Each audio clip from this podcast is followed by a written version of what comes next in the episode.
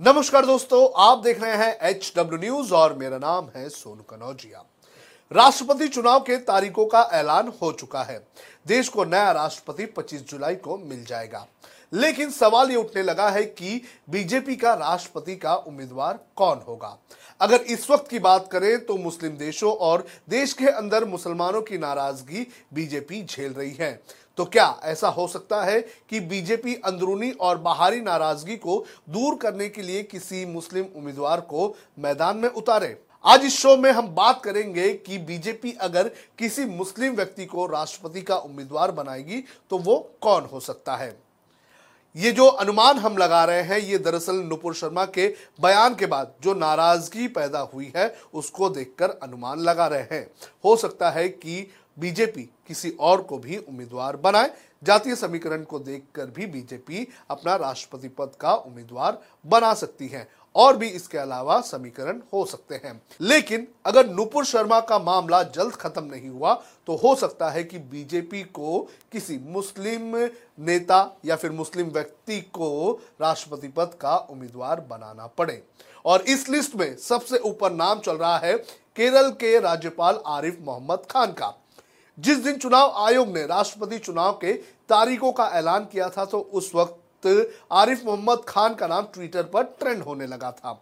Social media पर कई लोग आरिफ मोहम्मद खान का समर्थन कर रहे थे और ट्वीट कर रहे थे। आरिफ मोहम्मद खान की अगर बात करें तो बीजेपी इनको उम्मीदवार बनाती है तो वो एक तीर से दो निशाने साध सकती है। आरिफ मोहम्मद खान को मुस्लिम से ज़्यादा हिंदू पसंद करते हैं। उनके बयानों के ज़रिए उन्होंने मुस्लिम नेताओं और एंकरों को कई बार आड़े हाथ लिया है।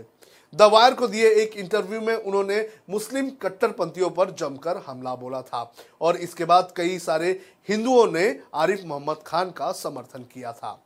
आरिफ मोहम्मद खान को राष्ट्रपति पद का उम्मीदवार बनाकर बीजेपी इस्लामिक मुल्कों को चुप करवा सकती है और साथ ही हिंदू भी देश में नाराज़ नहीं होंगे। तो ये नाम इस वक्त लिस्ट में काफ़ी ऊपर चल रहा है। हालाँकि ये बीजेपी की लिस्ट नहीं है, ये सोशल मीडिया की लिस्ट है और सोशल मीडिया पर जिस तरह से लोग नाम आगे कर रहे हैं, उसके हिसाब से हमने इनका नाम सबसे ऊपर रखा हुआ है। अगला नाम इस लिस्ट में आता है, गुलाम नबी आज़ाद का। वरिष्ठ कांग्रेस नेता गुलाम नबी आज़ाद और प्रधानमंत्री नरेंद्र मोदी की दोस्ती काफ़ी अच्छी बताई जा रही है। जब राज्यसभा सांसद के तौर पर उनका कार्यकाल खत्म हुआ था तो पीएम मोदी ने उनके लिए काफ़ी भावुक स्पीच दी थी। कई मौके पर आज़ाद भी प्रधानमंत्री नरेंद्र मोदी के तारीफों के कसीदे पड़ चुके हैं। आज़ाद को उम्मीदवार बनाकर बीजेपी एक साथ तीन निशाने साध सकती है। सबसे पहले इस्लामी देशों की नाराज़गी। इसके बाद देश के मुसलमानों की नाराज़गी और कांग्रेस को चेकमेट क्योंकि आज़ाद को अगर बीजेपी अपना उम्मीदवार बनाती है तो कांग्रेस को ना चाहकर भी उन्हें समर्थन देना होगा। इसके अलावा और भी कई जो राजनीतिक पार्टियाँ हैं, वो गुलाम नबी आज़ाद का समर्थन कर सकती हैं। गुलाम नबी आज़ाद का सिर्फ़ कांग्रेस ही नहीं, बल्कि और भी कई सारी पार्टियों से अच्छा खासा रिश्ता रहा है। इस लिस्ट में एक और नाम आता है और वो नाम है जम्मू कश्मीर के पूर्व मुख्यमंत्री फारूक अब्दुल्ला का। कुछ राजनीतिक जानकार ये भी अनुमान लगा रहे हैं कि अब्दुल्ला को राष्ट्रपति उम्मीदवार बनाकर मोदी सरकार कश्मीर के मामले में भारत की दावेदारी को और मज़बूत कर सकती है। कश्मीर राष्ट्रवाद से जुड़ा हुआ मामला है। अब्दुल्ला के ज़रिए बीजेपी एक, दो, तीन नहीं, बल्कि चार निशाने एक साथ साध सकती है। एक तो सबसे बड़ा कश्मीर का मुद्दा। दूसरा नुपुर शर्मा के बाद जो इस्लामिक देश नाराज़ हुए हैं, उसका गुस्सा जो है कम किया जा सकता है। इसके अलावा देश के अंदर जो मुसलमान नाराज़ हैं, उन्हें भी कहीं ना कहीं शांत करवाया जा सकता है और आखिरी विपक्षी पार्टियों का समर्थन। फारूक अब्दुल्ला की बात करें तो फारूक अब्दुल्ला भी गुलाम नबी आज़ाद की तरह नेता रहे हैं, जिनका विपक्षी पार्टियों के साथ अच्छा खासा तालमेल रहा है। हालाँकि अब्दुल्ला का नाम लेने से हो सकता है कि हिंदू बीजेपी से नाराज़ हो जाए।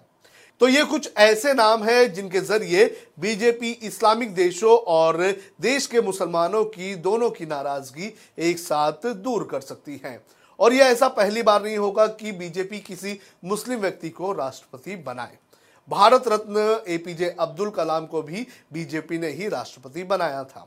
हालाँकि उस वक्त हालात कुछ और थे। उस वक्त अटल बिहारी वाजपेयी जैसे नेता हुआ करते थे। और इस वक्त की बात करें तो इस वक्त हालात बदल चुके हैं और राजनीति भी बदल चुकी है। आपको क्या लगता है, कौन हो सकता है बीजेपी का कैंडिडेट? आप कमेंट करके हमें बता सकते हैं।